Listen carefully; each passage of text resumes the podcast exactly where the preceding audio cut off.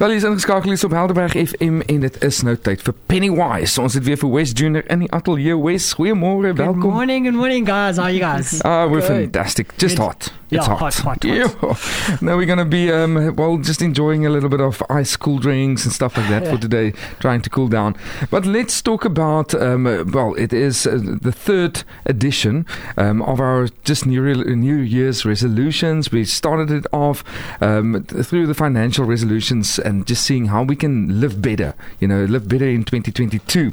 Now, this morning we're going to get a little bit more personal. So, personal issues uh, that you're going to focus on. So, start it off. Cool. So yeah, this journey has been around just what are some of the financial mistakes that we can avoid. Mm. And and it doesn't require financial education, it doesn't require aptitude. It's actually just some common sense and some wisdom. so the first one we're going to look at is falling for investment scams. Oh, yes. So, generally speaking, people are going to be most susceptible to falling for investment scams when there are tough economic times because fear or financial desperation that can drive normally quite cautious people to undertake just risky investments. Um, and this can have devastating consequences. So, the golden rule, we all know it, of investing is that there is no quick way to make money. There's no quick get rich quick scheme. Uh, anyone can do well, but it's a get rich slowly scheme with no shortcuts and a lot of patience. Anyone can do it, but it requires diligence and patience and some common sense. That's true. Next thing, now we might actually get a bit heavier because I, I'm going to hit you with the Bible in the next one. Oh, but okay. lending money to family and friends. Okay, so This is a difficult one. soft loans to family members or friends very often end in heartache. So mm. when making loans to friends and family, many people they tend to kind of forego a loan agreement or formal document on the basis that you know it's a relationship. I trust this person. Mm-hmm. And when the person then borrowing the money defaults, or something happens, or they ask for some time, that relationship can become strained and acrimonious as tensions rise. So, if you intend to lend money to someone, a friend or family member, make sure that you put a formal loan agreement in place up front. The expectations are clearly set out. Mm-hmm. And, and the Bible part of this is Proverbs 22, verse 26, which says, Be not one of those who gives pledges or who puts up security for debts. And I Ah. think it's just some wisdom. It's just cautioning. It's saying, guys, if there's money involved, it's going to potentially put strain on a relationship. And often in those situations, money trumps relationship, which is not what we want. It should be relationships trumping money. It should be we're going to uphold this relationship at any cost and money secondary. But that often isn't the case. And you can find that that friend maybe is no, no longer a friend or that family member is no longer getting a Christmas card. That's so Sure, interesting. Wes, eh? you're bringing Yeah. it to us Yeah, this yeah, yeah. morning, hey? Okay, so on that topic of debt, uh, there must be a lot to say here. I, I, I know that, especially around credit cards and January. January, Um, yeah. Isn't it worry? Do you have some wisdom here for us?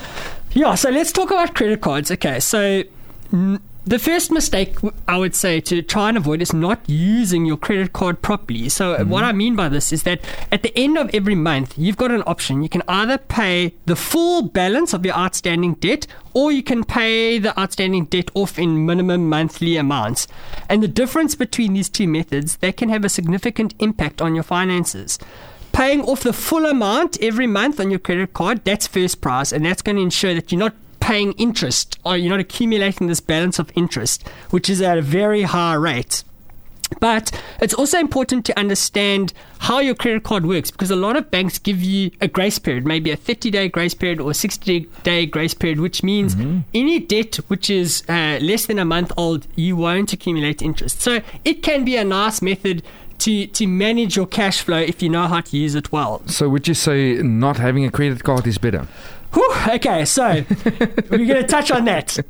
It depends on you, and it depends on your ability to ma- to manage money. If you are that personality type that just is going to struggle, if if you've got credit available and you can use it, and you're going to go and buy things, and you're just accumulating debt and you're living in debt, mm. Maybe a credit card is not for you. Mm. But if you're if you've got discipline, a credit card is not a bad thing because it really can help you just manage those tight situations. Oh my word, there's a some there's a school trip or a sports equipment or something with the car that's normally the you know the example and you don't have that cash up front, but you know that you can find it somewhere in two weeks or in three weeks. It's a nice little stopgap to, to help you in that process. So, credit card is not a bad thing.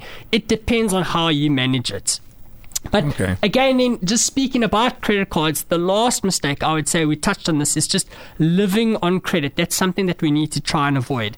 If you're going to rely on credit to sustain your lifestyle, it's ultimately going to result in you becoming laden with debt that you're going to be unable to service.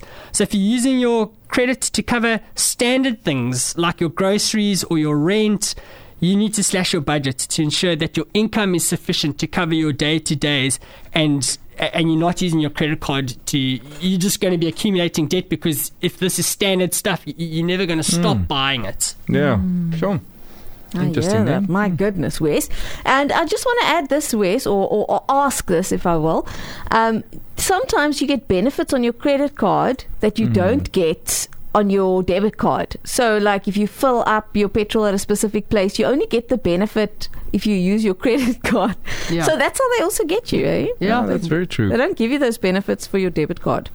I, I, Yeah. one thing i do just want to say on that is that again just do your homework because oftentimes you think that you're getting all these benefits but a lot of the times you're paying for it. Not so much with the petrol, like if you're using a Kicks Yes. card or whatever, but often when you're using a, a bank card or a Discovery card, you wouldn't have you have to have that card to get the benefits, and you're paying for that card. You don't need to have that card. So Yeah. oftentimes you think you're getting this benefit, but in reality you're actually funding it somehow. And that's why we need a Wes to help us. That's why we need this wisdom. Yeah. So talking about the wisdom, wisdom around the debit and credit cards, uh, Wes. But these are all been things that are quite easy to implement um, and don't require too much change. You know, it's it's uh, it's okay.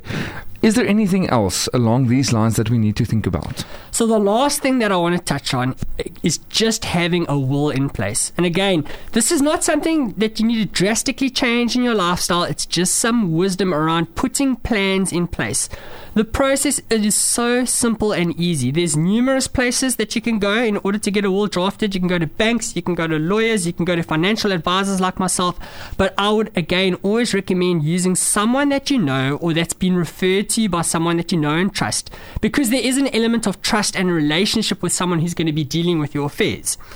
But setting up a will and where appropriate, doing some tax estate planning, it's such a valuable exercise and it is so undervalued because as I mentioned before, it's something that people they always seem to put off and feel like they will get to it at a later stage. Mm. But we all know that life happens and in an honest moment with yourself, unless you have a reminder in your phone or your diary or you are intentional about picking this up at a set date, you're just not going to get to it. Yeah, that's true. Yeah. And if people knew how easy that process was, they wouldn't delay. Just take the time to have a meeting, send some emails, and then have the peace of mind that it's done. Exactly. Sure. Where's food for thought and uh, definitely the final, well, this is the final one, but it was very personal. Don't lend out to your friends and family if you don't have a proper contract. Um, that's one thing that I'm going to take away. And obviously, this credit card, debit card situation, just to think of, of how you're going to manage it and how you're going to run your credit in your life. That's going to make a massive difference. Wes, thanks a lot for this final part of our financial mistakes that we have to avoid. Yeah. Great. But if you want to just find out, maybe catch up with uh, Wes and, and find out more about ways how to handle your finances, you can contact Wes. It's 079 165 2325. So 079 165 2325. Otherwise, send him a message uh, or email. It's Wesley, W E S L E Y, Wesley at multitrust.net. Wes, thanks a lot. Cool. We'll see you next week. Cheers. Cheers guys. Thank you.